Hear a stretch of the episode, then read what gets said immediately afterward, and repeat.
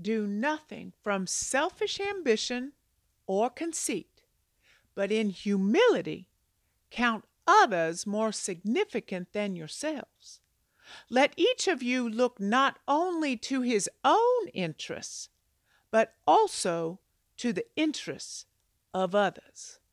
Philippians 2 3 to 4. Dear friends, our church got wind last week of a family in town who is struggling. The mister hurt himself and can't work, and the missus is away caring for her sweet mother in her final days. They have two young uns and an older boy who is, how do they say it today? Challenged.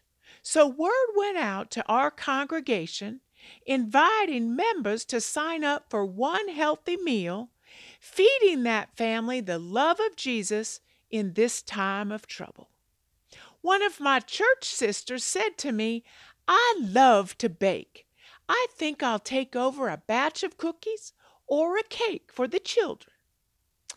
As I sat with the Lord this morning, I said, Lord, why is it the church family is intent on sugaring up our children?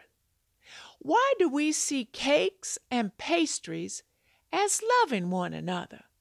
Now, back when I was a wee one, we had no knowledge of the detrimental effects of sugar, but nowadays, when doctors are warning about childhood diabetes and obesity, why do we continue to dangle temptation?